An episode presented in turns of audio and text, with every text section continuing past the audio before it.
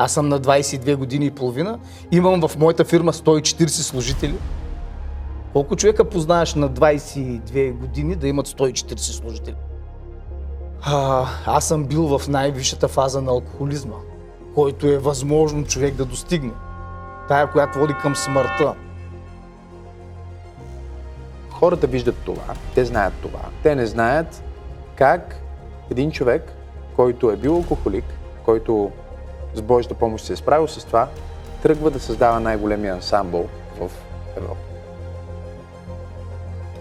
Спомням си тая зима, беше жестока. Аз значи няма нито имам бизнес, нито нищо. Вече бях направил ансамбъл България.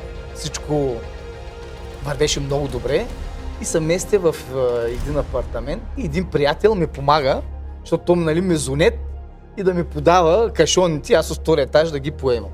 И вземем един кашон и вътре един свитък. Нали. И аз отварям свитъка. Много ми беше интересно какъв е този свитък, нали, какво е това, нали, да къде да го оставя. Отварям, почвам да чета и очите ми се пълнят с сълзи. Какво е това?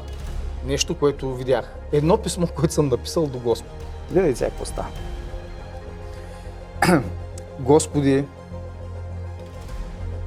Днес срещнах един човек, който беше много интересен, го бях виждал от години и не предполагах, че ще ме накара да чувствам нещо, като го видя. А, емоцията, която усетих, беше много интересна, защото станах емоционален. Това е човека, който в продължение на две години малтретираше майка ми и заради него живеехме без ток, без вода. Разказвал се. Бягахме от едно място на друго и така. И днес се виждам с него. Аз го поздравих, усмихнах му се здравей. Той ми каза, знаеш, искам да ти кажа нещо само за една минута, ако може да ми позволиш. Казвам, да, разбира се, кажи. Той ми каза така.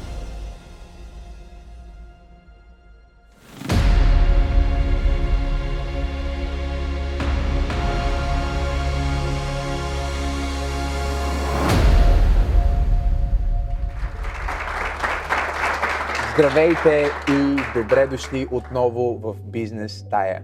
Аз съм Максим Асенов и ако сте нови към този канал, ви моля да се абонирате, като натиснете камбанката, за да получавате известия за абсолютно всичко, което качваме в този профил.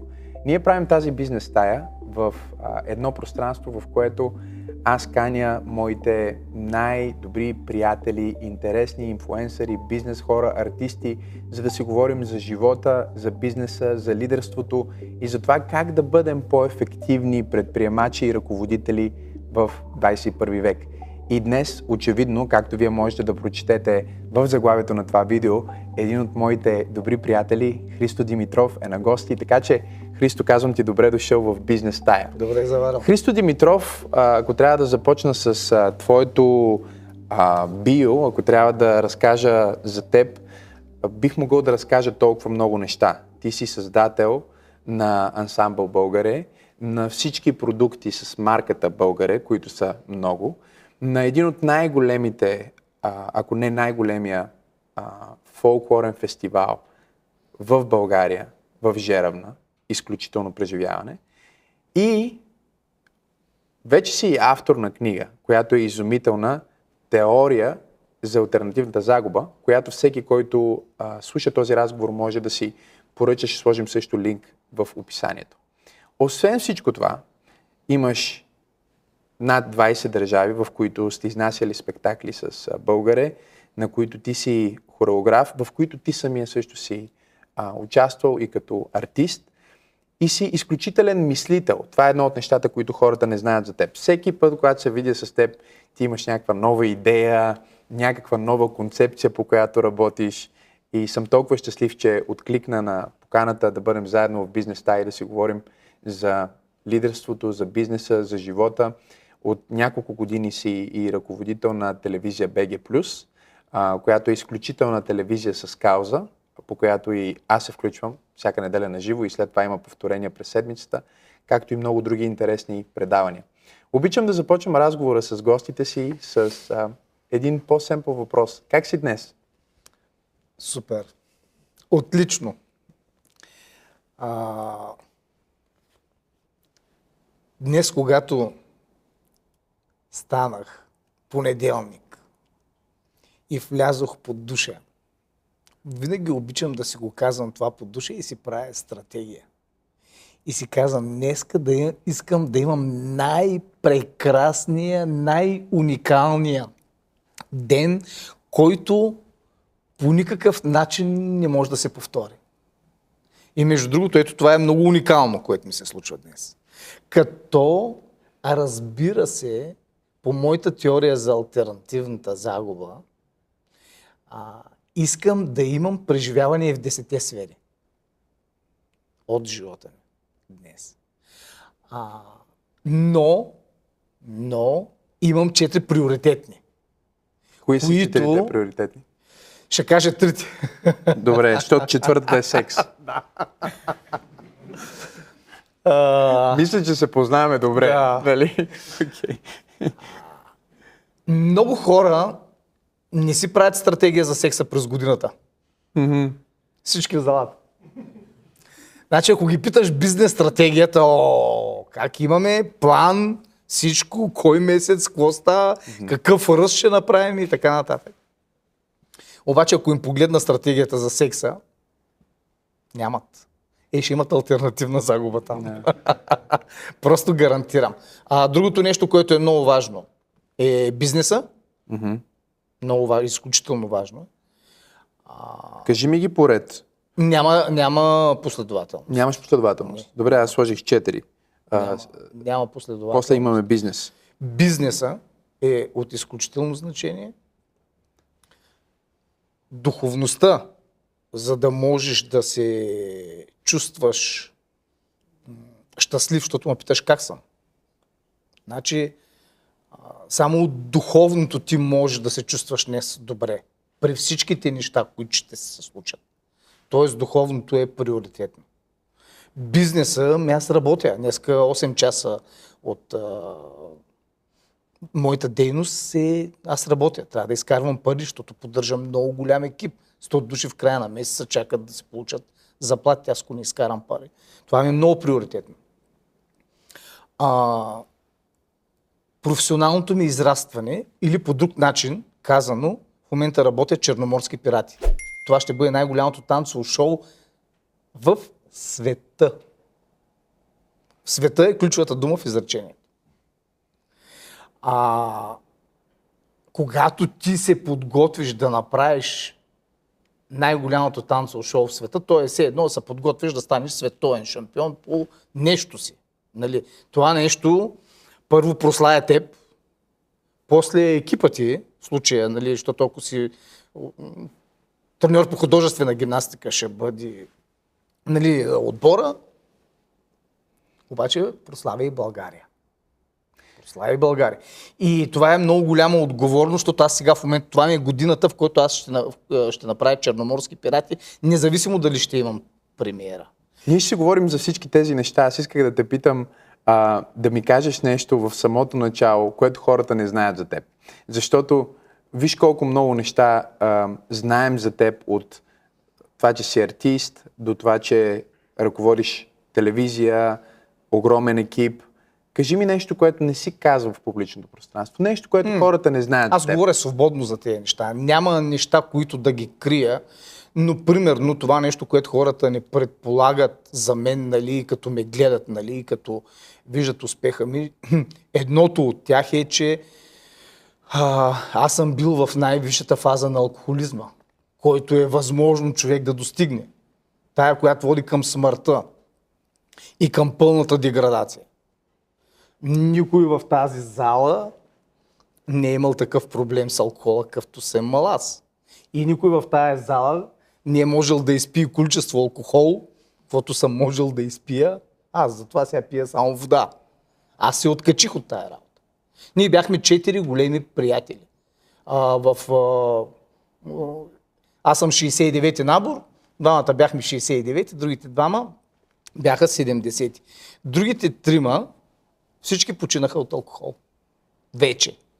Аз имам дете, което днес има юбилей. Става на 6 месеца. Да е живо и здраво. Какво, Нали, те караше, което какво те караше да пиеш? Първо, защо пиеше? И второ, какво те накара да спреш? Първото нещо, което е, а, когато ти си алкохолик, а, самата зависимост те кара да. Ти не можеш да направиш абсолютно нищо, което може да направи човека. Абсолютно нищо. Нещата, които ти ги правиш автоматично. Какво правим автоматично? Ми, примерно, дишаме автоматично. Ти не можеш да дишаш, когато си алкохолик. Е как така не можеш да дишаш? Какво да е наркоманно ли? Ми не можеш да си поемиш въздух. Ти, ти дишаш е така. На И това ти е диш. Не можеш да си поемеш е така въздух. Добре, искам да ми кажеш, Че... че А камо ли пък да изпиеш една чаша вода, ти половината ще я разлееш. ако не си пил. Ако не си... Добре, искаш да ми кажеш, че създателя на най-големия фолклорен ансамбъл в Европа е бил толкова зависим към алкохола, че не си могъл да дишаш без алкохол. Точно така. Не мога да ходя. Ти не можеш да отидеш до туалетната. Аз си на 24 години. И се подпираш и лазиш, за да можеш да отидеш да повърнеш. Без да си пил нищо. Нали, като повръщаш, обикновено повръщаш той, което си приел предварително. Ти като не си приел нищо, какво повръщаш? Себе си. Как успя, как успя да спреш? Каква е, каква е причината да спреш? Има само един начин да спреш. Няма два начина. Поглеждам нагоре и приключвам. Бях в... Няма болница в Плодив, където да не съм лежал. От остър панкреатит, това е нещото, което при мен ми удари. Нали, хората правят цироза на черен дроб, инсулт, инфаркт, нали, какво се сетиш там? Нали, аз направих остър панкреатит. Ако питаш някой лекар, ще ти каже, че това е най-жестоката болка, която човек може да изпита остър панкреатит. Боли зверски, за разлика от другата голяма болка, бъбречна криза. Бъбречната криза върви на вълни. 10-15 минути криза, после те отпуска. После пак 10-15, така. И двете съм ги изживял, затова мога да направя съпоставка. Панкреатита не пуска. Значи той те захапва, ти намираш положение, в което болката е по-малка, но това положение, примерно, е главата ти е там долу, десният ти крак е тук, левият ти е тук, едната ти ръка е, и в е това положение стоиш. И не можеш да мръднеш, защото мръднеш ли, просто то е все едно ти забиват един кол в стомаха. И лечението е много готино. Глад и жажда. Нищо през устата. Не можеш да... Изпиваш една чаша вода и чао. И почва да те боли. Еми да. И На колко години беше? 24. На 24. От 23 до 24, нали, аз започнах да пия, а, сега някои хора казват, има запой, 3 дни пи, петък, събота и неделя спи. Аз пих 2 години без да спра. Две години почваш и никога не спираш. През това време да не си мислите, че съм пиян, някъде и ходя залитам по... Не, не. Завършвам с отличен музикалната академия, карам втори и трети курс едновременно. Аз съм на 22 години и половина. Имам в моята фирма 140 служители. Колко човека познаваш на 22 години да имат 140 служители в фирмата? Това ти говоря за 92 година. Ако, а, нещо, което хората не знаят, аз съм въвел кондукторното обслужване в градския транспорт в Пловдив. Този град има добър транспорт благодарение на един студент хореографска режисура. Втори курс, Христо Димитров, ето, стои пред вас. А, и това нещо е абсолютен факт, макар че хората не го знаят. И... И това го правиш, докато си болен. Аз не съм си- болен, аз съм си пиян. Не, не съм си Да. пиян, ами просто съм на пет водки. Ама си говоря така, както с тебе, ти не можеш да усетиш. Но ако не ги изпия, не мога да говоря въобще, аз не мога, няма да мога да дойда. Разбираш ли? Е, как можеш да, да пиеш, примерно, в, а, докато си студент? Веднага ще кажа как. Много просто. Първо имаш шофьор, защото имаш пари. Аз имам 140 служителя. Сега ще намеря, имам 141. Шофьора идва, взема струната от вкъщи, аз съм на три водки. Е 8 часа. Нали, аз съм станал в 5 часа, избръснал съм се, изкъпал съм се. През това време си пия, ма да се наливам в чаша. Си помислите, че някой... нали, Ти си имаш бутилка и си пиеш от бутилката. Нали, ходиш, бръсне се, къпи се, так, подготвяш се за това, шофьора идва, вземата, ти заминаваш, отиваш, нали, изкарваш първия час, ама като мине един час вече без да пиеш 45 минути, става проблем. Отиваш на барчето, казваш един коктейл Милчо Василев, той е 9 часа сутринта. Милчо Василев беше, не знам, що той човека, не знам, може би един път си го е поръчал това нещо, обаче беше един коктейл Милчо Василев. Те ми дават джин тоник с лимонче и аз си ходя из академията и си пия а, нещо с сламка и с, може да е тоник само. И така се поддържаш, но навсякъде ти си имаш бутилчица, имаш в джоба си, в чантата, в, в колата, в туалетната, в съблека, навсякъде имаш къде и си. Как спря всъщност? Еми, остър панкретит, болница, първа болница, втора, мъчиш се, обаче не става. И един приятел, м, мой учител по танци, ми беше подарил две книги. Духовни книги. Едната се казваше основните учения на Библията. И тия книги бяха единственото ми имущество, което ми беше останало, защото всичко друго отиде да изпито, да. Ти в един момент ставаш неадекватен. Ти не можеш да... Ти си много готин, обаче да контролираш цифри. Кой ще ти контролира цифри, като можеш да пиеш? Нали? И а- аз лежах в, в такъв диспансер, който е за... Не е лудница, лудницата беше срещу нас. Това е такъв за... Когато имаш нервни проблеми, нали? Имаш да, срив, нервен Психиатрия. срив, нали? Не психиатрия. Психиатрията е хора с наистина ментални, те са наистина болни, а ти си в такъв момент. Примерно Да. не можеш да спиш. Не можеш да спиш. Или си в някаква депресия, или нещо от този род, ходиш там. И аз излизам от тая, този диспансер и някъде да отида. И се наех една квартирка и само той ми беше багажа. Две книги. Две книги. И вече няма какво да правя. Пак се мъчех да отказвам алкохола. Така. Бях на 24 години и половина, може би, нещо от този род. И викам, и ти понеже си в абстиненция, нали, ти всичко ти е така. Нали, и само се виж, гърче са, нали. И вземах една от тия книги и почнах да чета. Не се спомням коя от двете беше, мисля, че основни учения на Библия. И тогава за първи и единствен път през живота си аз преживях истинско разкаяние. А, всеки ден се разкаивам за греховете си, но такова, каквото съм изживял. Тогава никога не съм изживял. Нали, да, да искаш си разкъсаш дрехите, от всякъде тече секрет, блъскаш се в земята и викаш, Господи, повече никога, никога, никога, никога, никога. И а, след 4 дни бях чист и повече не пропих, може би 10 години.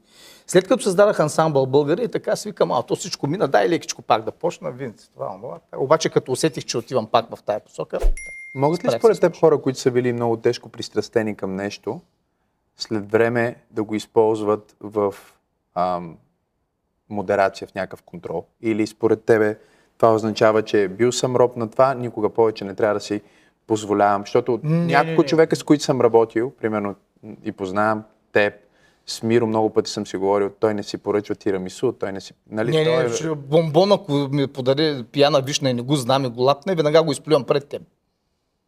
Няма да го глътна това. Тирамису в никакъв случай. Сам ти, докато ми го сервира, че го усетя.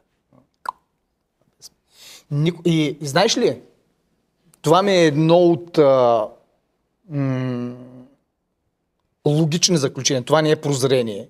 Тоест не съм стигнал до него, както другите, както теория за альтернативната загуба, да ти го даде за две секунди някой това нещо. Това е логично заключение. И си го написах даже тази събота в а, бележника. Ако искаш да се откажеш от нещо, нали, каквото и да е то, никога при никакви обстоятелства и никакви условия ти повече не трябва да правиш компромис с това. Никога. А пък ако ще то да е хляб. Каквото да искаш. Почнеш ли аз сега няма да го ям това нещо, ама сега покрай Велик ден ще такова, Да. или за рождения ден, или сега на сватбата ще опитам тортата, няма да откажеш захарта по този начин. Единственият вариант е когато тръгне. Никога, при никакви обстоятелства, при ник... и тогава ще се откажеш от това, което искаш. Няма друг вариант. За мен това е мое логично заключение на базата на това, което съдя по себе си и на това, което съдя по околните. Добре, значи имаме младия Христо Димитров, който ам, развива този порок. Всъщност на колко си почнал да пиеш? Това, това е... На 8 клас. 8 Много клас, но алкохолик станах. Алкохолик станах. А... Знаеш ли кога разбрах, че съм алкохолик? Кога? А, трябваше да ми острижат за казармата. Не за казармата, за воен. Аз съм карал военна школа за шофьори преди това. Тя е пак в воен, само че не е в казармата, 5 месеца и 11 дни. И когато отидох да ме постригват, нула номер, защото та, а, отидох без да съм пил. Нали, не бях пил. Да. Нали. Аз съм бил на 18 години. И не можех да стоя на стола и той да ме постриж с машинката без да треперя. Е, тук има човек, който е браснар. А, примерно, не знам дали се е случвало такъв човек, но аз заставам и той вика, стой мирно да е. И аз съм е така. И като ми каже стой и още повече почва. Тогава разбрах, че разбира се в казармата не може да си алкохолик, защото ти там няма как да, да пиеш, нали? Там може да си обикновен пияница, като те пуснат отпуска да се напиеш до козирката, да залиташ, да падаш, но той не е алкохолизъм. Алкохолизъм е когато ти пи... Алкохолизъм е когато всеки ден го правиш това. Всеки ден. Може по толкова да го правиш, правиш ли го всеки ден, това е алкохолизъм. Аз си мисля, че има много хора в България, които всъщност казват точно това. Те казват, а, аз не съм алкохолик, аз просто си пия всеки ден или на мен просто това ми доставя удоволствие, но реално те не са пробвали. Какво става, ако аз пра... имах една коучинг клиентка, която говориме за, за това и откриваме как много от проблемите и в бизнеса, и в живота й са свързани с нейните навици по отношение на пиенето. И в един момент аз искам да й помогна като коуч, тя да идентифицира, че има проблем. Но хората са много заслепени. Не, те не могат да Ние стигаме това. до момент, в който тя ми казва, аз, аз, нали, аз не съм алкохолик, просто аз пия, пия всеки ден, но аз мога да спра, ако искам. И тогава си казах, добре, 21 дни. Нека видим дали можеш да издържиш. На третия ден ми звънна по телефона и каза, аз съм алкохолик. Аз не мога без това. И всъщност, може би първата стъпка към промяната и трансформацията е да си признаеш, че реално имаш някакъв Ти не проблем. можеш да, преди да малко си говорих това нещо. Тук не мога да прочита какво пише на книгата. Мгм. Как, няма как да прочетеш от тук. Ти не можеш да видиш себе си. Много си близо до теб. Много си близо. Трябва друг човек да ти го каже. Проблема е, че когато ти го каже, ти не го приемаш като авторитет. Нали, този, който ти го... И как ще го каже? Как ще дойде един човек ти каже, ти си алкохолик? Представяш ли си пък да го кажеш на някой а, бизнес партньор или... Не, не може да стане. Много е трудно това. Егото веднага Затова е това коуч, ментор, нали, това са необходими неща, защото той ти гледа от четеямото място от тук. Тук се вижда теория за альтернативната загуба. Ако я даме там до Радо, няма да мога да прочита какво пише, защото пък много далече. Мгм. Това е от, е от това разстояние.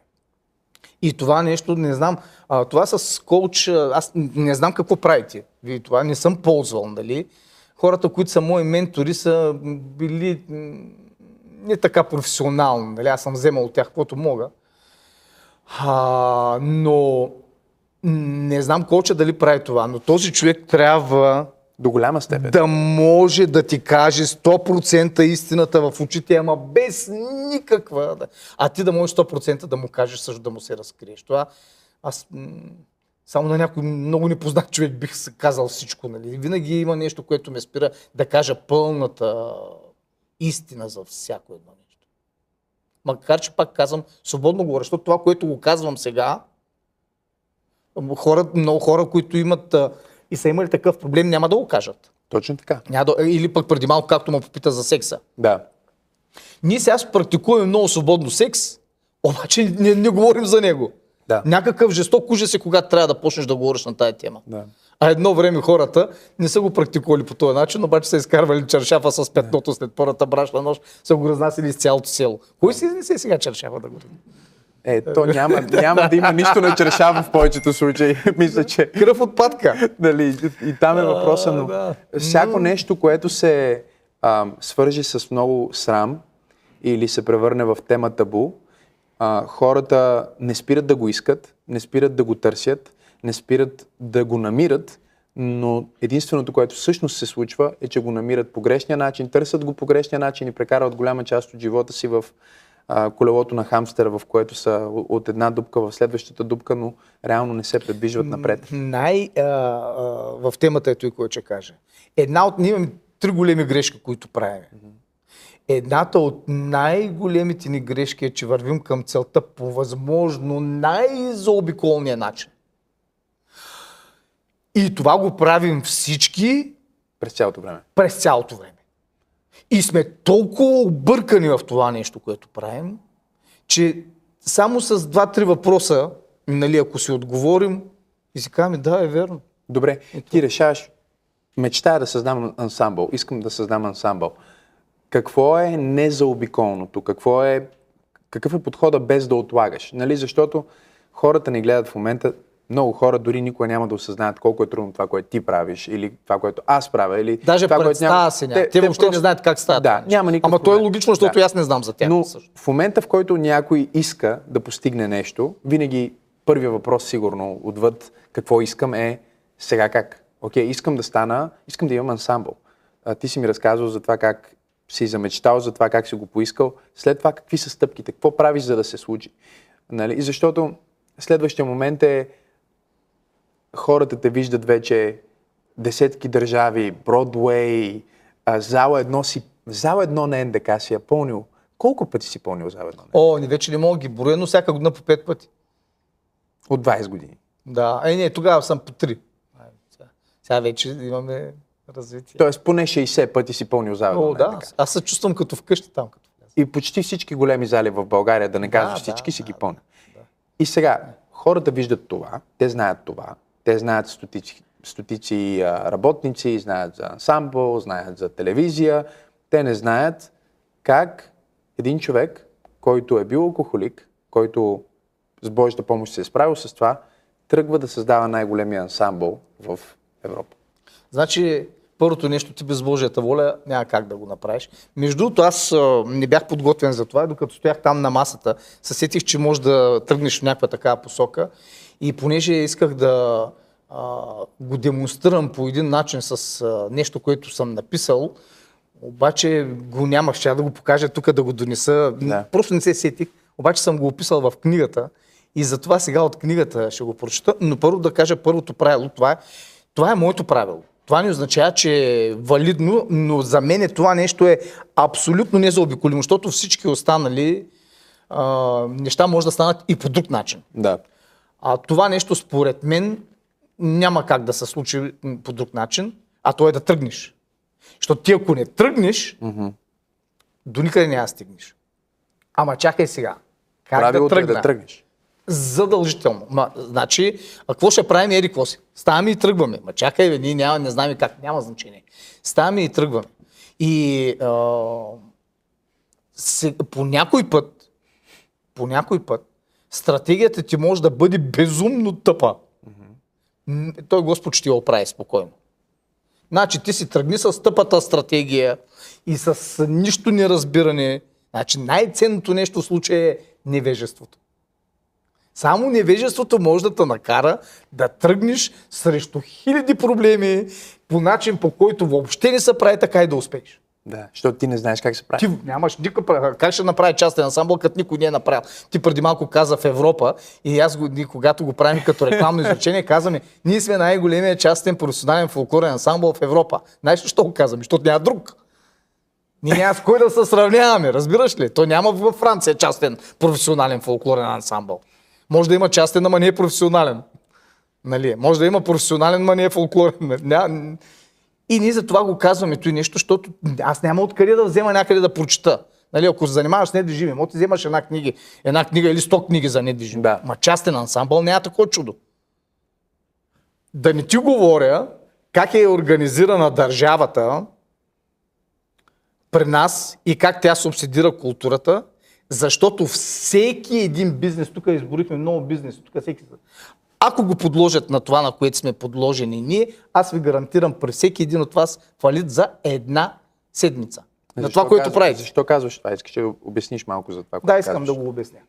А, в, при нас в културата, значи ние направихме реформа към пазарна економика след а, 89-та година. Да. Във всички сфери с изключение на културата. Аха. Тоест цялата система работи пазарно, с изключение на сферата на културата. Там сме в ТКЗС-та, има още, нали, всичко това нещо си е държавно, като структура. Ние сме в социализма, в културата. Там сме си в социализма. Тъй, сега.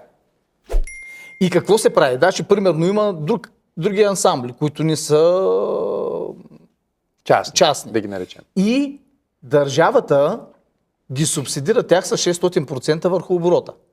Тоест, Тоест, ако ти имаш, а, примерно, Един лев, те ти салон, 600. да, фризьорски салон, днеска си направил 1000 лева оборот, отчиташ 1000 лева по касов апарат и държавата ти да 6000. И ти вземаш от този оборот 7000 лева. Ама другия фризьорски салон, където не е държавен, той си имах само 1000 лева. Толкова сме оборота и Той прави 1000 лева оборот като държавен и му стават 7000 лева неговия оборот, а пък другия прави. Айде сега се представи по какъв начин, коя м- дейност ще може да издържи на така зверска дотация на държавния сектор. Представи си хотел, държавен хотел, отиваш стаята, лукс и струва 30 лева. Що? Защото държавата му дава още 180, за да спиш ти там. И той взема 210 лева от той, че ти влиза, пък ти плащаш 30. Ами Аз няма ходя в други хотели, освен в този. Ело ги. 21 години съм подложен на това нещо. Сега и знаеш кое е най-интересното? Че те казват, ама чакай, чакай, нали, тук едните са частни, другите държавни, ние субсидираме а, държавните, защото нали, сме държава. Те иде, ама държавната болница е частната болница, нали частната болница е частна. Ако ти си щупиш ръката и ти е по клинична пътека 1000 лева и отидеш в държавната болница, 1000 лева отиват в държавната, там къде отиваш ти. Ма ако ти отидеш в частната болница, тези 1000 лева отиват в частната болница. Къде? Тоест, те, парите следват пациента. По същия начин следват парите, следват ученика. По същия начин парите следват пътника. Клиента. Но да зрителя, ти ако отидеш да гледаш ансамбъл Филип Кутев, билета ще ти е 20 лева, защото държавата ще му даде още 120 лева на него. Ако отидеш да гледаш ансамбъл Българе, колко дадеш, толкова се. Тоест ти си ощетения. Ти си дискриминирания. Теб те дотират само ако гледаш определен вид култура. За другата култура, той, че си платил данъците и не, няма значение. Аз го разбирам много добре, защото ние сме е протестантска много, църква. много е... Ние не получаваме никакви помощи Долу, от държавата, никакви по помощи за ремонти на сгради, е, никакъв бюджет няма за това. Нали? Долу-горе, да, по, същата, по същия начин. И, а, и това нещо, когато ти си подложен на подоб... и като дойде един COVID, и като ти кажат, нямате право да извършвате дейността. Добре, ами аз този ансамбъл, какво да го правя? На всички останали държавата им плаща заплатите. На Колко ти беше сметката на месец, на телевизията, на ансамбъла, на всичко по време Към на COVID? хиляди лева, то 100 си, хиляди да, и на месец. ти всеки месец Една трябва година. да ги даваш тези Милион и две 200. години. Две години. 2 милиона и 400 хиляди. Без да имаш, нали, тя е телевизията. Близо. е имала приходи. Нали, някои неща сме ги правили, но не можем да, да извършим концертна дейност. Как се справи? Пак поглеждам нагоре и... Добре, виж сега. а, примерно, а, Митко ли беше от Бургас? Ли, как? Митко. Ти в глав Българ строй каза, че работи. Собственика на глав Българ строй Симеон Пешов по това време. Викама на, на среща. Да. И аз отивам. Нещо ще правим.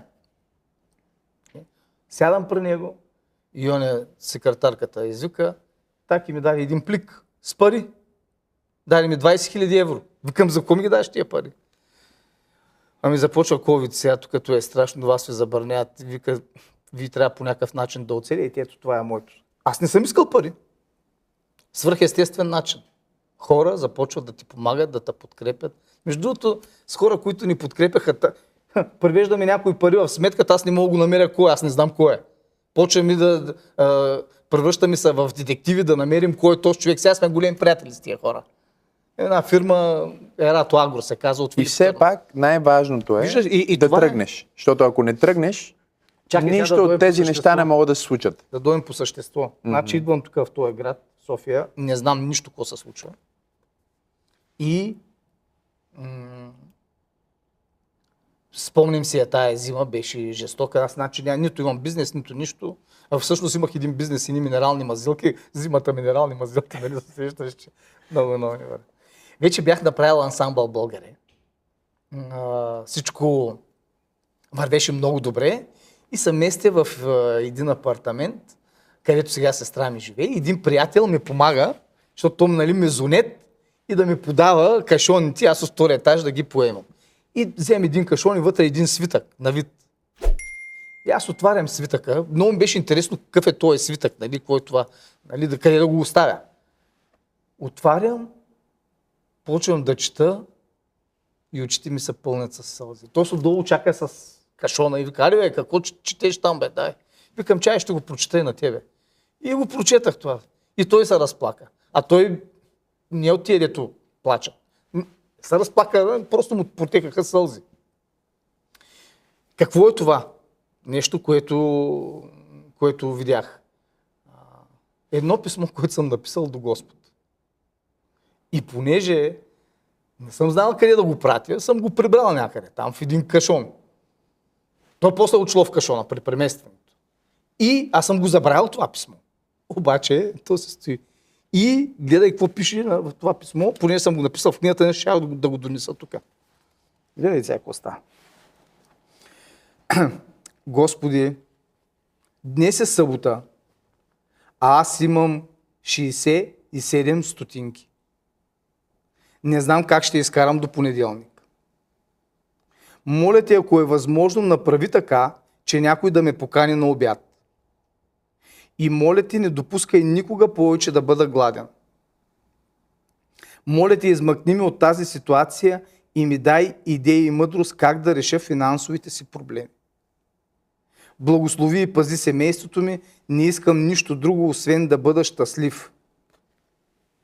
И моля те, помогни ми да създам най-големия ансамбъл в света. Моля те за това в името на Отца, Сина и Святия Дух, но все пак нека бъде Твоята воля. Амин. 14 април 2001 година. Значи аз имам 67 стотинки. Нямам какво да ям. Моля го някой да ме покане на обяд, че трябва да изкарам и събота, пък и неделя, пък и така. И между другото, наглеца, го моля да направя ансамбъл, ама най-големия в света да направя. Значи, аз тогава не се спомням някой дали ма покани на обяд, обаче след една година и половина този ансамбъл беше факт.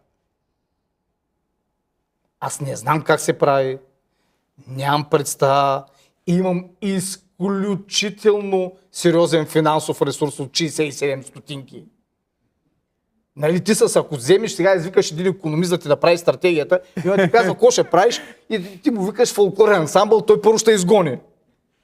Нали, що чакай, какво бизнес стратегия за фолклорен тъй ще печелиш, да. Аха, добре, окей. Каква ти къв ти капитал ми 67 стотинки. Сега съм сигурен, че тук всички имате повече от 67 стотинки в тази. Не ви, не ви пречи тогава нищо да направите най-голямата фирма в света, за каквото и да е там.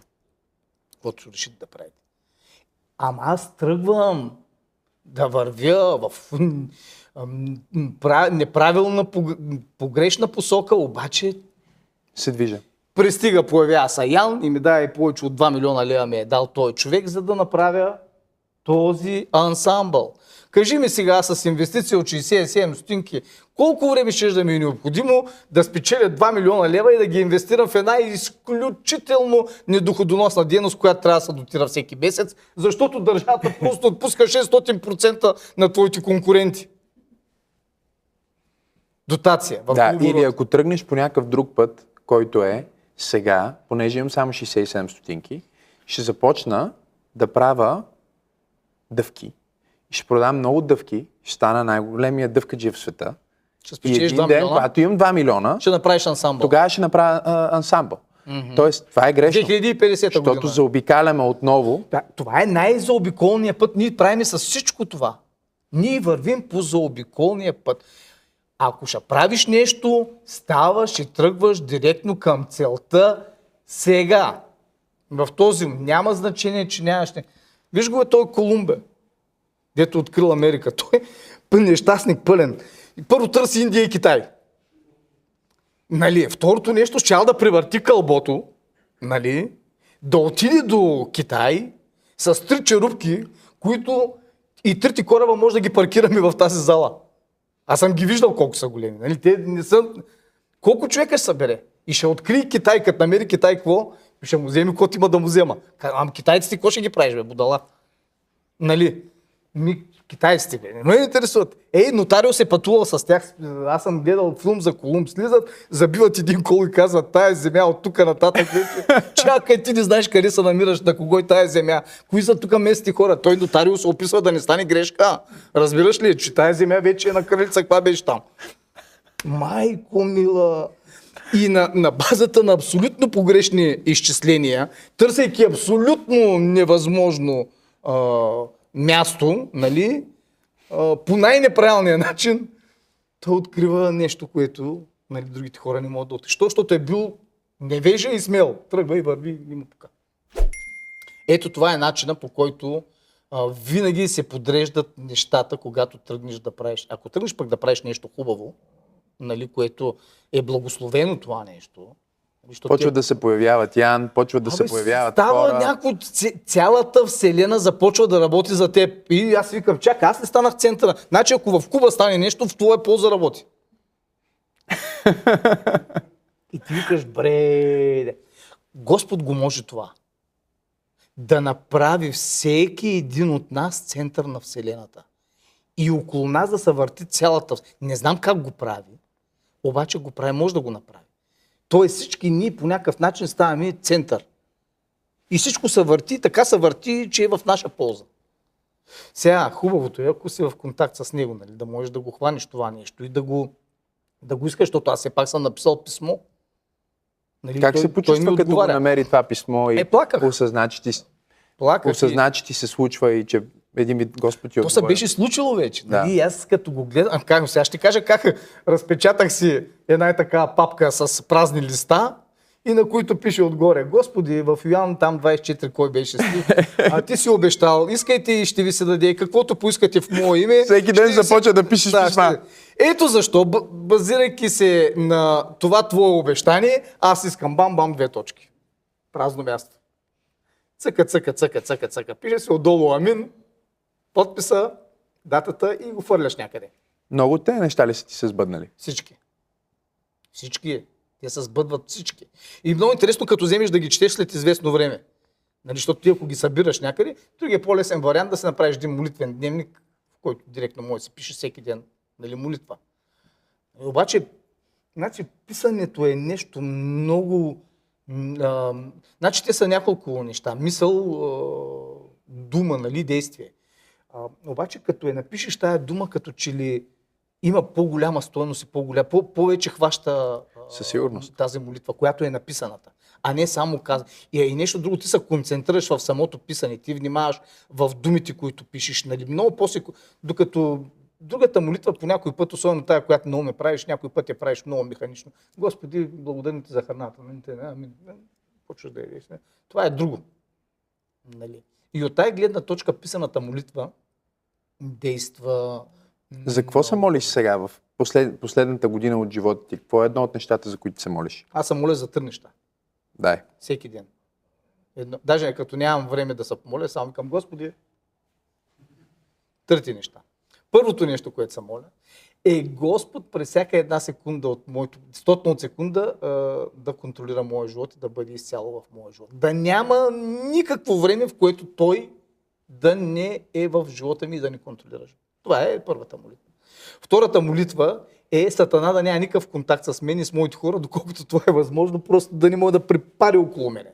И трето нещо, което е да бъда щастлив. Е Последното малко нагличко, защото то включва всичко. Какво е да бъдеш щастлив? А, какво е щастието?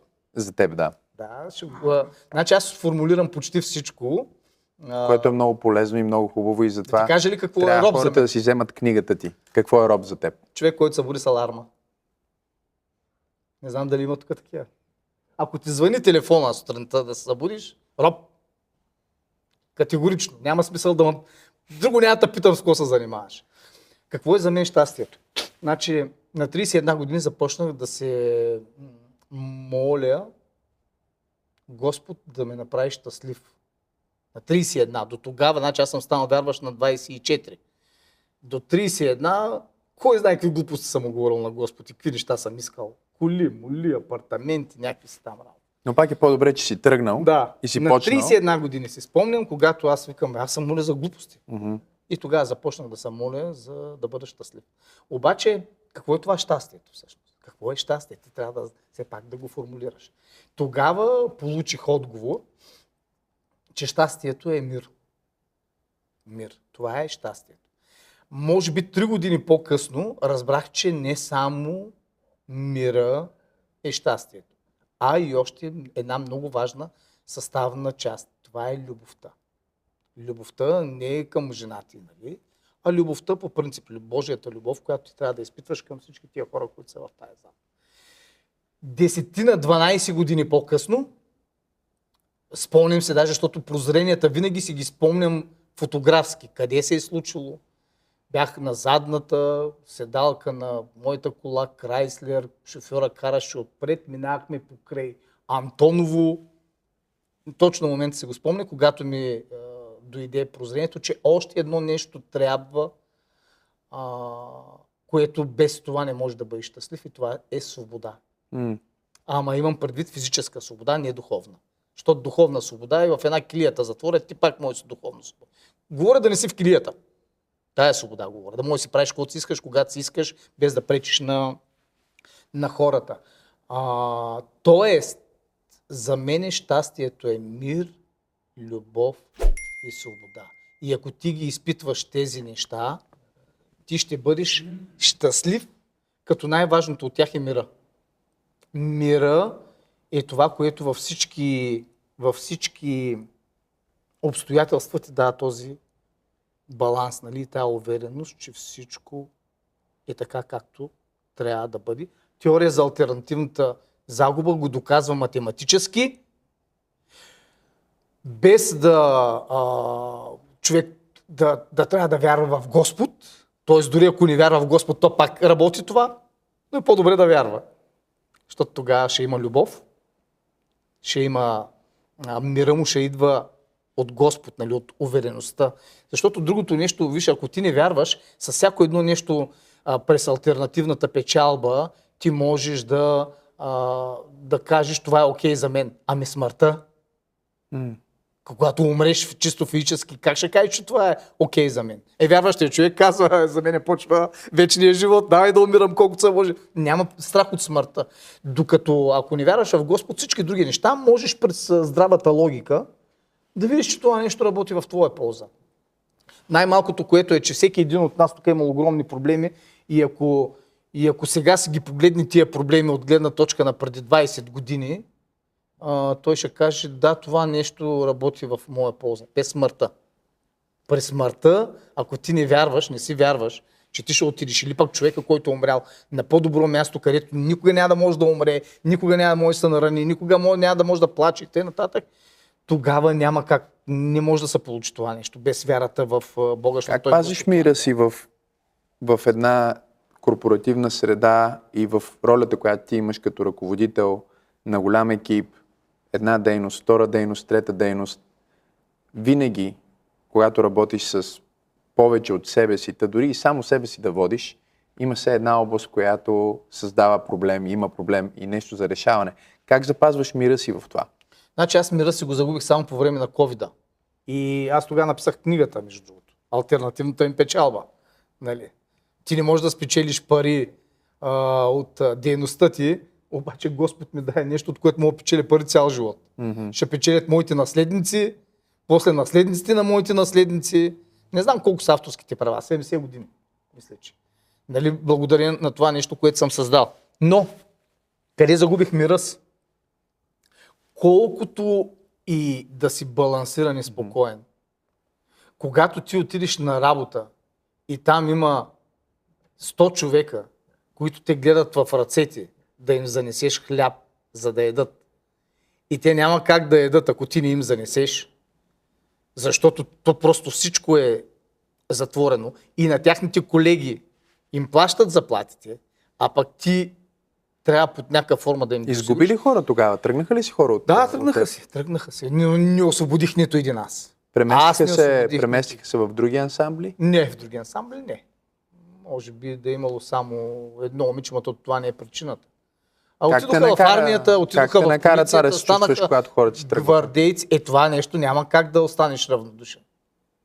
Идва при мен президента на България. И вика Христо, много ми хареса оная част с военните, където така направо се развълнувах.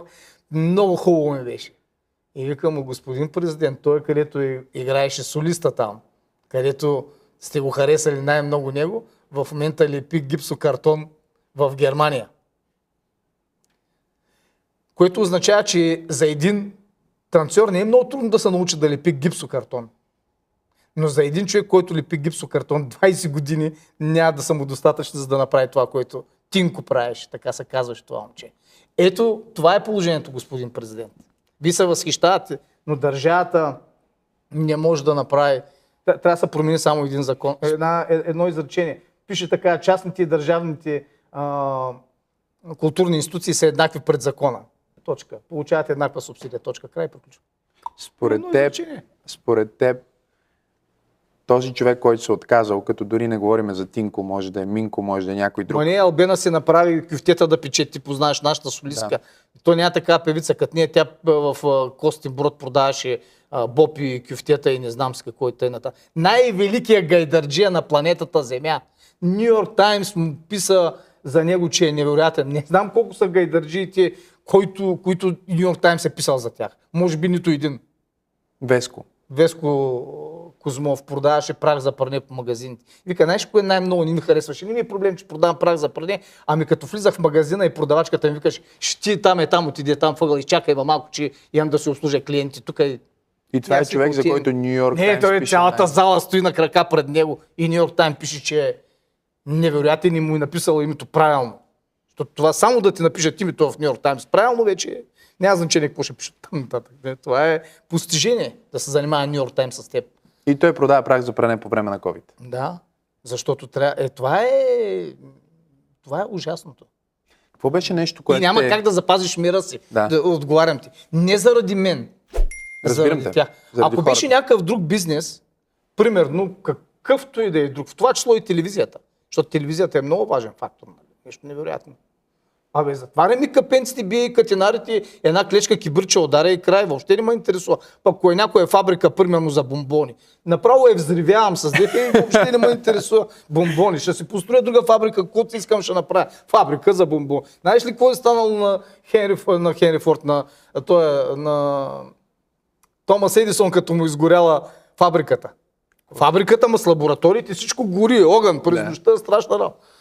И той застана по едно време, сина му бяга там, търси Маркуча да гаси, нали? То лудница, всеки бяга гаси. Е, такова, той по едно време извикал на сина си там, както казва, Джон, примерно. А, къде е майка ти? Откъде да знам, бе, татко, сигурно спива вкъщи. Бягай да я събудиш, никога няма да види така величествена гледка. Фабрика. Ай, ме пукаме на фабриката. Обаче, когато трябва Става да убиеш, хора. хора, които са жив организъм, Деца, който променя семейства. цяла България. Не за децата, те няма да умрат от глад. В България никой не е умрал от глад. В България умират от преяждане. От глад не умира никой вече. Къде си видял човек да умре от глад? Те, тези хора, даже ние като правим благотворителни такива търгове, а, да, събития, е, като тая година. Аз казвам хора, не си мислете, че вие подкрепяте, на, подкрепяте танцорите на ансамбъл България и това. Тези хора, те не са социално слаби, за да ги подкрепите. Те вземат много добри възнаграждения и притежават талант, дето вие тук не притежавате. Да не говоря, че изглеждате по-добре от вас. Вие подкрепяте тяхното дело, това, което те правят. За да може то, защото другите, щом ги дотират, и той трябва да получи някаква дотация, да може билета да не ти е 200 лия като отиш, да гледаш, ами да ти е 50. Нали, е като Любо Пашов, примерно, тук, който прави. Кога ще видят райовци и там да, да, спектакъл, нали, на кой човека вади парите и плаща. Нали, ако, той, ако не го дотира, никой няма да го види никога. И той не помага на танцорите на ансамбъл българи, защото нямат кремвирши да си купят. Нали? Не, не. Делото. Делото, то е, то е нелепо да, да кажеш, аз помогнах на Левски. На какво си помогнал на Левски? Ти си помогнал на делото на Левски. Или на Раковски ще помогнеш. Той е бил милионер. Какво ще му помагаш? А е бил невероятен бизнес.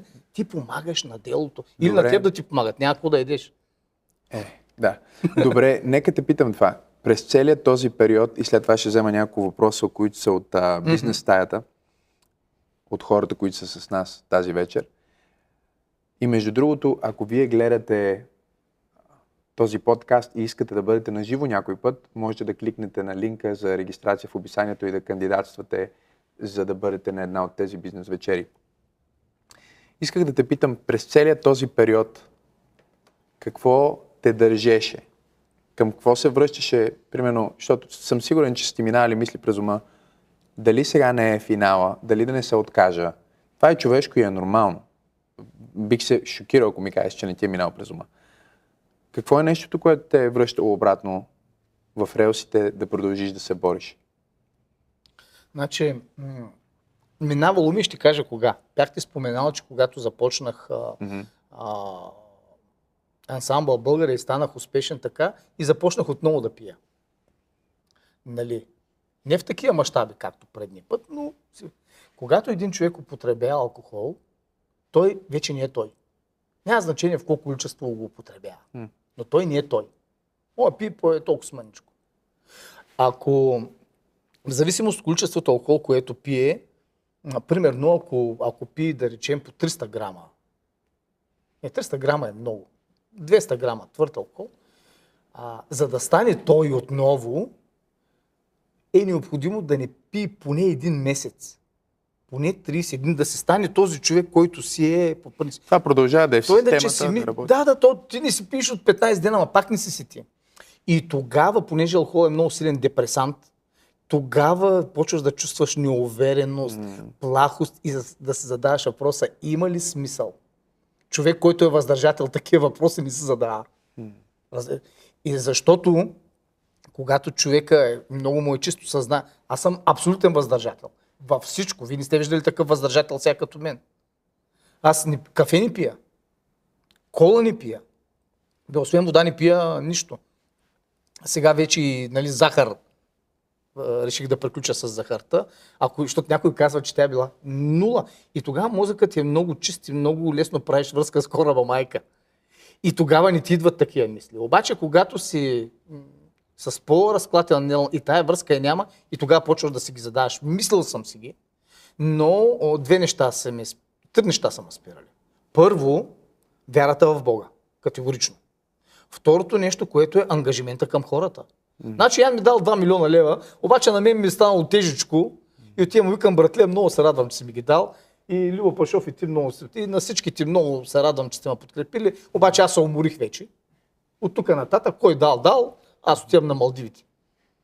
Тоест ти съветваш хората да имат голямо посвещение към другите Абсолютно. хора. Ами и към, това ще ами, ги държи. Ами и към към, себе си. И, и към нещо друго. Аз видях какво направи ансамбъл Българи.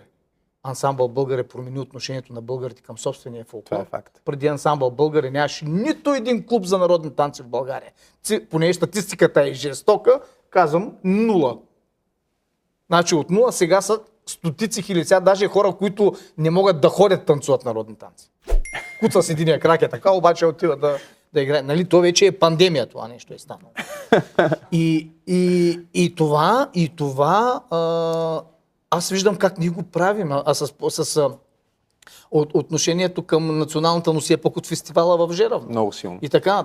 Тоест не може ти да загърбиш каузата, защото ти е тежичко. Да. Ти имаш отговорност не само пред хората, а и пред народа. Тоест, да ги повторим, защото ти каза три неща. Едното, Едното е към вярата в Бога. да, Другото е ангажимента към хората, Да. които са помогнали. И трето, каузата, която ти, ти имаш ангажимент към. Виж само едно нещо да ти кажа. Почти е невъзможно с а, теоретични отклонения само да бъдеш отдаден на кауза и да бъдеш щастлив. Това нещо не може да се случи. И ще го кажа защо. Защото хората, които са отдадени на кауза, им липсва какво? Свободата. Те нямат свобода. Много хора от тези стра... много страдат. Почти винаги тия хора жертват семейството си. Венето, после отечеството най-много обичам теб. После отечеството. Ти да тръгнеш да си оставиш жената с невръстно дете и да тръгнеш да превземаш някакъв кораб, за да може с 240 души да се изправи срещу Османската империя, дето ще мине през тебе и въобще няма да усети, че си бил там. Но ти да знаеш, че това нещо ще предизвика невероятен а, отглас в цяла Европа Пробуждане. и ще пробуди и ще доведе до война, нали? Защото поета, революционер, който отвлякал кораба и се дължал като джентълмен и слязал целно на земята, той ти потекат сълзи от цялата. И да жертва. И не си взимал палтото, като е тръгнал. За да не разбере жена му, че той няма да се върне. Защото, е, ще прескочи е тук до печатницата, ще е да е така по сако. А то отива да мре за България. Как да си щастлив? На кое да си му щастлив? Че зарязваш детето или че ще те предадат най-близките хора и че ще те убият после като куче? А, аз съм се обрекал на кауза. Аз го знам това и виж в приоритетите не казах семейството. Четирите неща. Не, че ми е по-назаден план семейството. Не, семейството е константа. Аз не мога него да го слагам в приоритет. То е съществува. Нали. В момента дъщеря ми е на 6 месеца казвам, днеска става, нали, едат торта някаква са взимали без захар. Сетерични масла, има такива торти. Сетерични масла вътре, уникално. А, без мене го едат. За да бъда аз тук.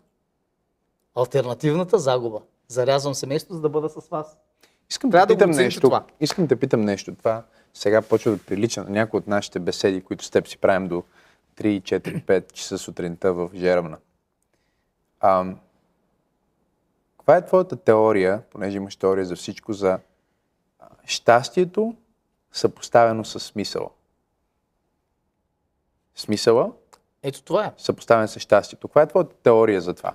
И, и дали хората не страдаме, защото прекалено много следваме щастието и не следваме чак толкова смисъла?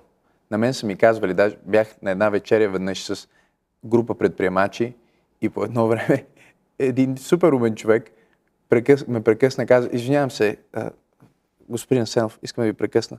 Можем ли за момент да не си говорим за нещо смислено, да не търсим смисъла, просто да бъде безсмислено за малко? Толкова сме обсебени от идеята за това, че трябва да намерим смисъла.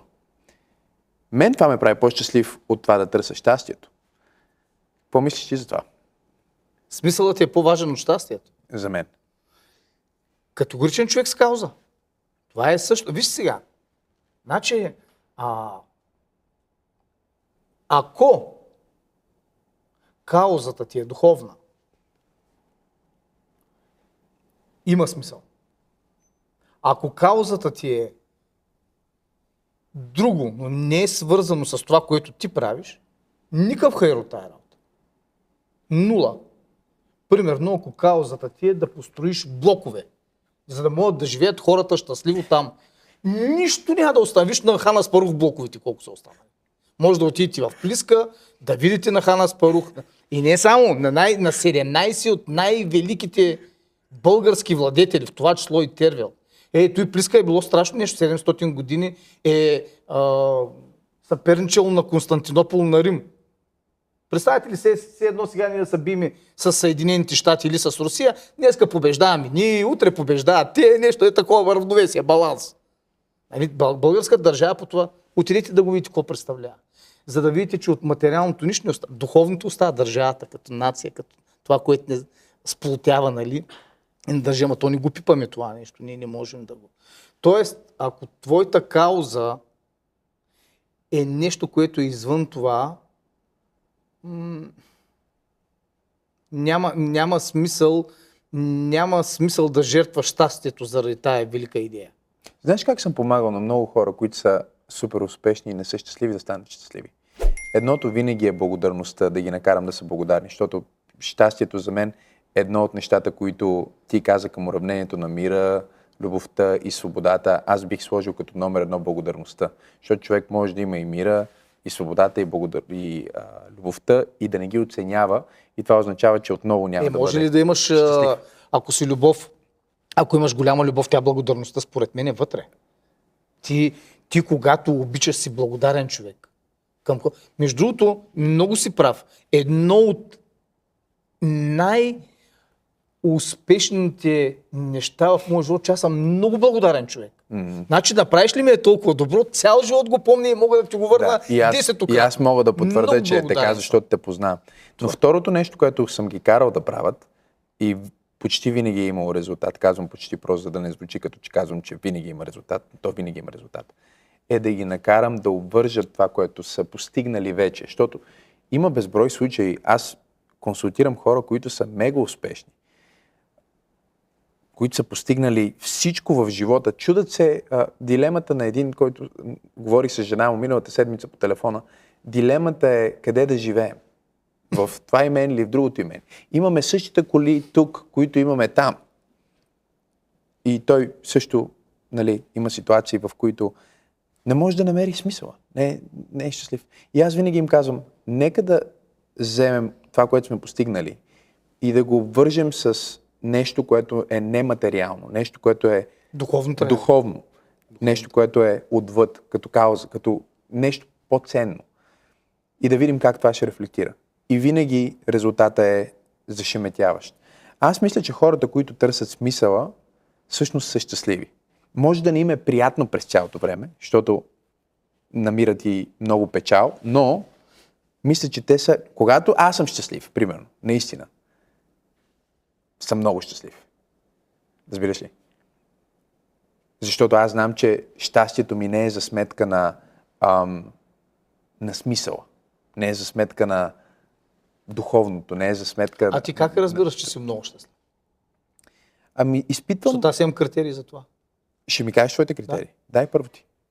Настръхнал съм целия. Космите ми е така са настръхнати от щастие. И съм толкова щастлив. Той, значи, физиологическа проява на духовно преживяване. Настръхват ти космите на ръката. Колко пъти се случи днес? На мен днес не ми се случи. То в София не може да се случи. нали? Но искам да ти кажа кога на мен ми се случва това. Давам ти няколко примера. Седнал съм на един камък в жеравна. Действие седи на камък. Цел нула. Да. Нищо не правя. Застанал съм, отпред е гората, една поляна, долу овцете, бе, бе, бе. И аз седя и съм настръхнал от щастие. Свободен ли съм обаче тогава? Свободен съм. Ангажиментите, няма ангажименти, няма нищо. Връзката, вярата, мира, което е това. И ето ти го да. Второ щастие. Вземем си детенцето и почваме така да го... Целият настръхвам от щастие. Ще кажеш, защото съм го взел. Същото изпитвам, като го видя да спи. Отивам така, само го поглеждам и... Целият настръх. Тако.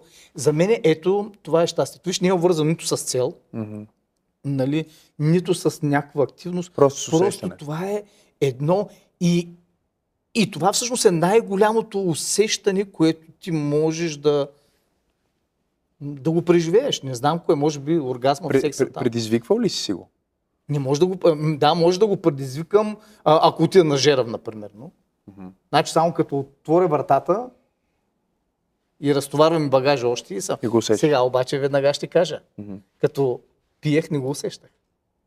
Пак в жеравна, пак на същото място, никога не може да се случи. Постоянно съм преценен, ма, какво става в София сега? Оле, ти май тръгнаха на път да не вземат да се блъснат пак някъде с този автобус. Нали, всякъде ще ходят, ма, там дали да не завали дъжд сега. За всякакви неща се преценяваш. Колко си в жеравна. Тоест не става. Тоест има и чисто физиологични неща. Това е въздържанието Да. за мен е чисто физиология. Там ти трябва да, да направиш нещо, нали? Това е много за- интересно, за между другото, и никога не, не съм си мислил за, за щастието буквално като физическо усещане. Е, целият си обливата вълни, всичко ти е настръхнало. Аз съм убеден, че има физиология и сигурно може и при мен да е различна, защото аз настръхвам само жена ми, като започва да ме целува на едно е друго. определено Да, място по врата. Нека те питам няколко въпроса, които са от стаята.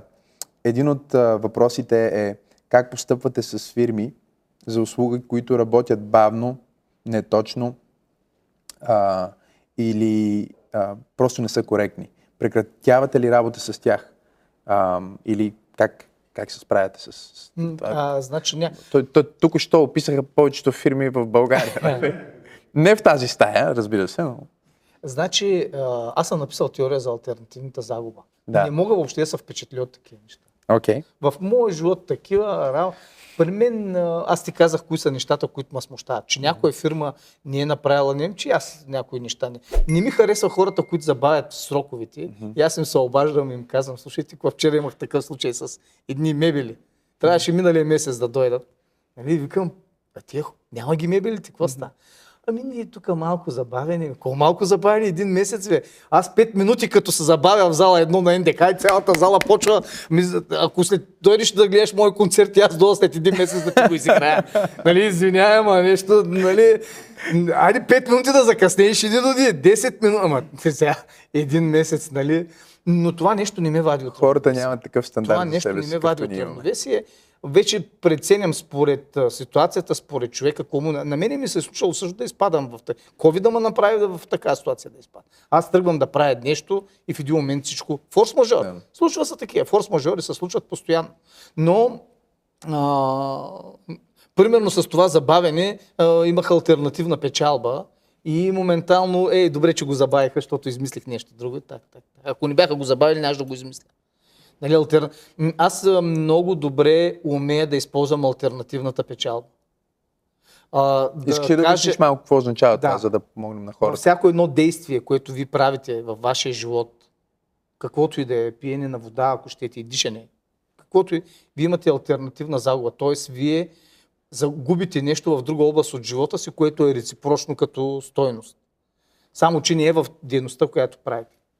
Дадох пример, аз съм тук сега при вас, т.е. не мога да бъда Там. а, при мен са се. Окей, добре, ако семейството ми е тук, аз в момента не мога да спор- спортувам. Окей, ако спортувам, прави ли се опор, докато ви говоря, не мога секс да правя. Нали? Вин- Винаги имаш альтернативна загуба, която ти не можеш а, и я губиш нали, това нещо, защото извършваш това действие.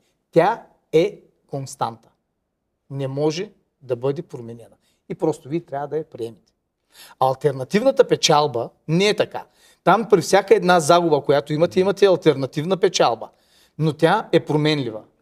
Някой път альтернативната загуба е толкова зловеща, нали, загуба на близък човек и така нататък, че ти няма как въобще да приемеш, че има альтернативна печалба от той, че си е заминал този човек от теб и ти да извлечеш някаква полза, но тя ползата винаги има. Най-малкото, което ти променяш мисленето си, той живота ти се обръща, цялата ценностна система, оттам ти ставаш, дето ти ми говореше за онзи ам, голям психиатър ли беше психолог, който са избили семейството му пред него в а, концлагера. Нали? Това му е альтернативната печалба, че той е станал един от най-великите. Това е альтернативна печалба за цялото човечество вече. За, той е успял да го направи. Тоест, ти можеш да загубиш е толкова, значи когато печелиш е толкова, губиш винаги е толкова. Когато загубиш толкова, може да спечелиш и толкова, може да спечели цялото човечество. Знаеш ли, днес срещнах Това. един Тоест човек... ти можеш да го играеш, но там трябва. Днес срещнах един човек, който беше много интересен, го бях виждал от години и не предполагах, че ще ме накара да чувствам нещо, като го видя.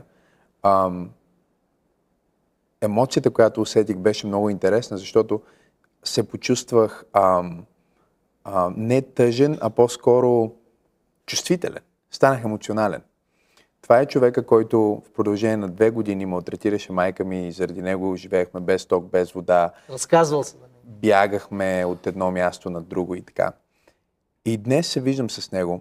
Той дойде, нали, малко плахо да ме поздрави, защото аз съм човек, който съм днес, но аз го поздравих, усмихнах му се, здравей. Той ми каза, знаеш, искам да ти кажа нещо, само за една минута, ако може ми позволиш. Аз му казвам, да, разбира се, кажи ми. Той ми каза така. Каза, знаеш ли, не се опитвам да оправдая това, което съм ти причинил. Даже те моля да ми простиш. Знам, че си ми простил. Но си мислих за това. Дори сега, като те видях. Мислих си, че може би в всичко това, което ви причиних, аз помогна да станеш човека, който си днес. Абсолютно вярно. Каза, не се опитвам да го кажа с едно, да оправдая това, което съм правил. Просто си мисля, че може би Господ го е използвал. И аз му казах едно към едно. Със сигурност аз нямаше да съм човек, който съм днес, ако не бях минал през това. Нямаше да имам емпатията, която имам. 100%. Нямаше да служа на толкова много хора. Ето ти альтернативната Нямаше да имам състрадание. Ще спечели цялото човечество от това. Да. И исках да те питам това обаче, защото има много хора, които минават през трагедия и след това ще се върна към въпросите. Ма с нас проблема с нашите разговори е, че те малко излизат извън Добре, дай близ ще го правим. А, помисли си за това. Има хора, които минават през трагедия и, и нищо не излиза от това. Или просто минават през трагедия и изглежда като че няма печалба от това. Тоест, ако альтернативната печалба, за разлика от альтернативната загуба, е променлива, какво влияе на тази променливост? Духовното. Значи той няма вяра. Откраднали са му, загубили са му. Много хора имаш така, губят апартамента Да. в пирамидите и се слага край на живота. Да. Това е в България. В съседна Сърбия ти взривяват къщата, уния бягат по планините и пак оцеляват, нали? Да. Въпреки, че и те си губят дума. Пък ти просто ти го и слагаш сам край на живота. Ето това е най-голямата алтер... альтернативна а, загуба, коя, която можеш нали, да, да, да се вземе живота. Не, не, това не е альтернативна загуба. Това е загуба. Те са ти вземали апартамент. Да. Ти вместо да си построиш по-хубав апартамент, защото на мен са ми вземали апартамент. Сега този апартамент е в Шумен, ходих да го гледам оня ден, майка вика, ако ни го подарят, този апартамент няма да го Взема. вземем. Как ще влезеш в този коптор да живееш там? Бе? Ти знаеш, който той ще се разпадне всеки момент. Обаче, като нагонеха оттам и майка ти, като остана на улицата, тебе хич не ти е на кълъчето ще е за голяма печалба. Сега имаме къща в пет града, примерно, имаме домове, ни е проблем това нещо. В... Нали, той Господ го обръща всичко това нещо в полза. Да, не, виж, аз вярвам в това и нали Обаче, имаме и такава поговорка, духовно- че всяко зло за добро. Просто ми беше интересно по какъв начин го предизвиквам, вярата, защото има много най-добре е да е в Господ. Дори и в себе си да вярваш, пак ще успееш. Има много успешни хора в света, финансово успешни, световни звезди, които не вярват в Господ. Тоест те успяват. Знаеш ли какво научих? Аз поне много обичам статистиката и винаги ги помня цифрите, като и кажа. А, наскоро бях на един бизнес форум за жените там, където ти казах и един от а, а, говорителите каза, че американците са направили статистика, изследвания, те са много точни в тия неща, и са описали 155 хиляди, пак ще повторя цифрата, 155 хиляди начина да направиш успешен бизнес. Вау. И идва някой е, ментор и почва, не ментор, ами как се казва, мотиватор, и почва ти обяснява как се прави бизнес. Да, окей, но има още 149 999 начина. Аз познавам хора, които обичат работниците като свои собствени деца. М. И познавам хора, дето ги тероризират като роби. И един и другия успява. И един е успешна фабрика, и другия е успешна фабрика. Един е изнася за или къде си, и другия изнася. Съвсем различни подходи. Обаче и тъй става, и тъй става. Избираш един начин и го правиш правилен. Това е. Няма правилен грешен начин. И това е един от въпросите, който е влязъл от стаята. Защо ансамбъл българе, а не нещо друго? Ето, няма как, като това нещо ми е... А, то, да, когато ти си създаден за, за това нещо, ти, ти живееш, ти няма как да, няма как да не направя ансамбъл българи. Не може. Аз съм искал, между другото, да бъда свещеник и военен. Това са ми другите. Между другото, този ансамбъл българи е една духовна военна единица. Те там всичките изпълняват команди на Жеравна, на фестивала в Жеравна. Все едно си ходил в армията. Дойш ли там за подготовката да я направи? Припадат млади момчета на по 20 години, върви и пада като талпа. Що пада? Не знае къде. Такова изцеждане, такава зверска умора, нали? Там ти правиш страшно много неща. А тоест, аз ги прилагам тия неща в живота си. Най-военизираната лично съм е това, питах нещо, което не знаете. Вие никога не сте виждали по-военизиран човек от мен. Най- всяка вечер заспивам, като разигравам военни операции и всяка сутрин се събуждам с военни операции. Стратегии, тия нападат от тук, уния от тук, специалните части влизат Тоест, тук. какво артилерия. ще направя, ако тук влиза това, така, има атака Да, и, и така, и, си... да, и, така заспиваш. Така заспивам, да. Така заспивам, така се будя. И другото нещо, което е на единственото нещо, за което съжалявам в моя живот. Едно единствено е, не съм играл в футбол, колкото ми се играе. Още повече, че то за хореографи и танцори е забранено това. Чакай сега, честно. Защото това е един от въпросите, които питам по принцип. Да. За какво съжаляваш? Има ли нещо, Е, за което е. съжаляваш? Значи, съжаляваш, че не си играл в футбол. И, и знаеш ли какво? Каня се да играе футбол. Сега като приключа с черноморски пирати, защото не мога да рискувам най-голямото танцово шоу в света, защото някой ме ритнал. Разбираш ли, или пък, защото съм се контузил просто докато рита, защото те се натварват съвсем други мускули. Не са като в... Значи танцори, които играят по 8 часа на ден, като отидат да ритат топка 30 минути, на другия ден имат мускулна треска. Съвсем други мускули се натоварват. Забранено е. Той е Тинко, дето ти казах, че липи гипсокарта. Отидохме в Румъния на един спектакъл. И те ги настаниха на едно място, където има стадион в хотела им. Да. Стадион. И казах, ей, да не вземете да играете футбол, ще ви избия. И те никой не смее да играе. Футбол обаче той решил сам да играе. и взима на ръта една топка и поздай на другия ден и стърва концерта. Не. Да, и седя, дойде до Румъния да стои е, с... Ма какво Е, направи? Нещо, нещо е направил докато рита, не знам какво е направил. Човек. Не можеш да играеш футбол като си танцор. Или пък да караш ски.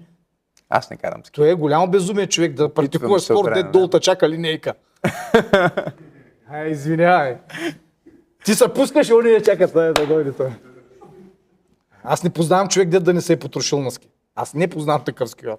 Оня ден се обажда на един, викам, къде си на ски? Ей, чакай да ти пожелая нещо. Да не се прибиш, късно е, вика вече. В хотелската стая съм. Нали, а, но това е нещо, което много обичам също в футбола и армията. Но можех да не стана войник. Можех да не стана а, свещеник. Не можех да не стана хореограф. Това е по-силно от те. Аз не знаех думата хореограф какво е, когато исках да стана като другаря Иванов. Учител по танц там ли е каквото. Аз си мечтаях в казармата, валима дъжда, аз съм в, а, на пост, шести пост, не си виждаш ръката, е така като направиш, толкова е тъмно. И аз си мисля за танци, за. Той е вътре в теб, ти няма как да не. И може би това е една от а, причините за успеха, защото ти толкова много го искаш това. Аз се седя, като ми дадат свободно време, аз танцувам или правя стратегии как ще направя ансамбъл, защото дойде демокрацията вече, точно ние заварих. И аз се представям 90-та година частен ансамбъл. Аз не си го представих този вариант, нали обаче? И това нещо няма как да не се случи. Усещане, защо го направих? Егоизъм М. и невежество. Не знам как става и искам да се изявя себе си. Не мога да се изявя без ансамбъл, ако съм писател, ще седна, ще напиша една книга, изявявам се. Ако съм художник, взема една картина, так. Ама си хореограф, как да се изявиш?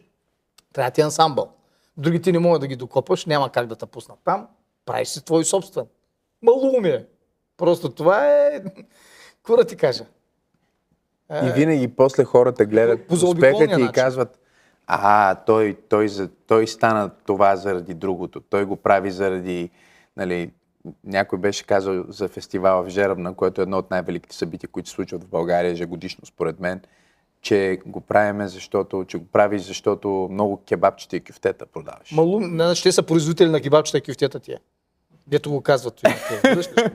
Виж колко е глупав. Значи той, той не вижда с кого ги ям тия кебабчета и кюфтета. Не вижда колко хора и какъв дух има там. Ти значи тая година, миналата година, а, имаме 17 заявени деца да се родят, родиха се около 7, които са от фестивала в Жеравна.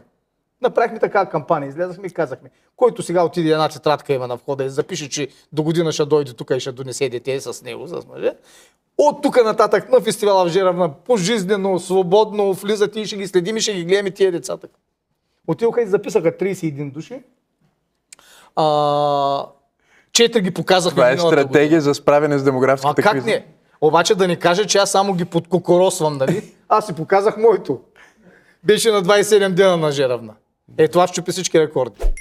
Значи до сега най-голямото, най-малкото дете на Жеравна беше на 39 дни. Вау. Носиха го в една кошница, една Мария, се спомня. А, и една Лора също имаше. А, моята на 27 дни я показах на сцената и като гръмнаха пиштолите не тръпна. Не трепна въобще. Ти откри с нея, те гърмат. Да, да, не с гърмят. И както и да е. Но, ето ние, между другото, аз вече когато правя нещо, го правя по теория за альтернативната загуба.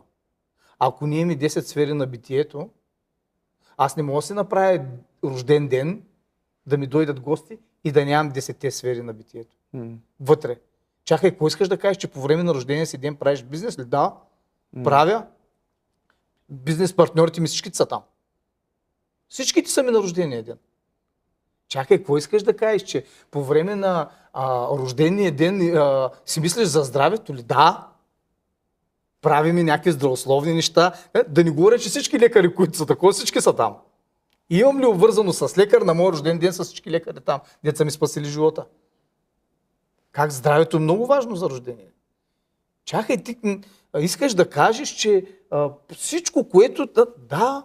И когато си правя а, списъка за рождения ден, почвам така, вадя, отварям. Това е по здраве така, бизнес така, духовност така. Да. Всички Даже на последния ти рожден ден, като представяше хората, каза, имаме и духовен представител Да. и ме представи мен, каза, това е духовният представител. как няма да поканиш човека, който а, се грижи за това ти да се израснеш да израснеш духовно, което е единствената сфера, дето те прави щастлив. Останалите 9 сфери не могат да го направят, доказано е научно. Освен това, че даже те те правят нещастен. И какво? Имаш само един човек или двама души, дето вдигат на духовно ниво и няма ги поканиш на рождения си ден. Какъв е този рожден ден? Нали? Добре. Даже можеш да вкараш и духовен елемент в рождения ти ден.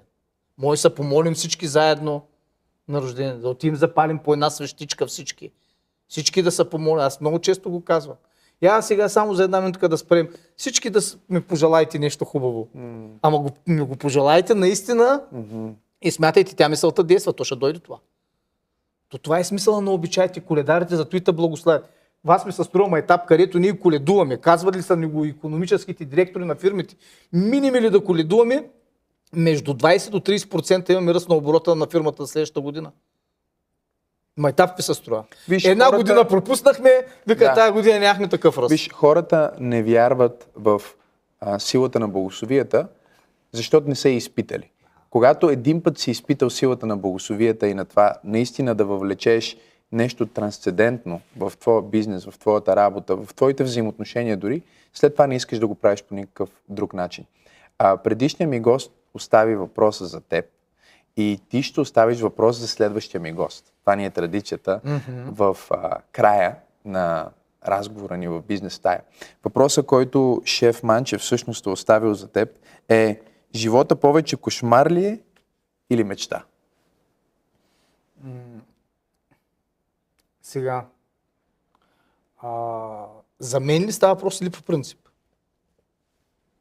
Отговори както ти го разбираш. Ами, за мен живота е изцяло мечта. Аз съм, може би, най-големият мечтател, който ти познаваш. И аз имам списък на мечтите. И понеже четири са сбъднати, те са оградени с кръгче, обаче остават още 6. Само да уточня, понеже имам определение за всичко. Мечта не е нещо, което е зависимо от теб. Това е цел. Ти си поставиш цел и я постигаш, защото зависи от теб. Мечтата е нещо, което някой друг трябва да ти помогне да го направиш. Ти не можеш сам да го направиш това нещо.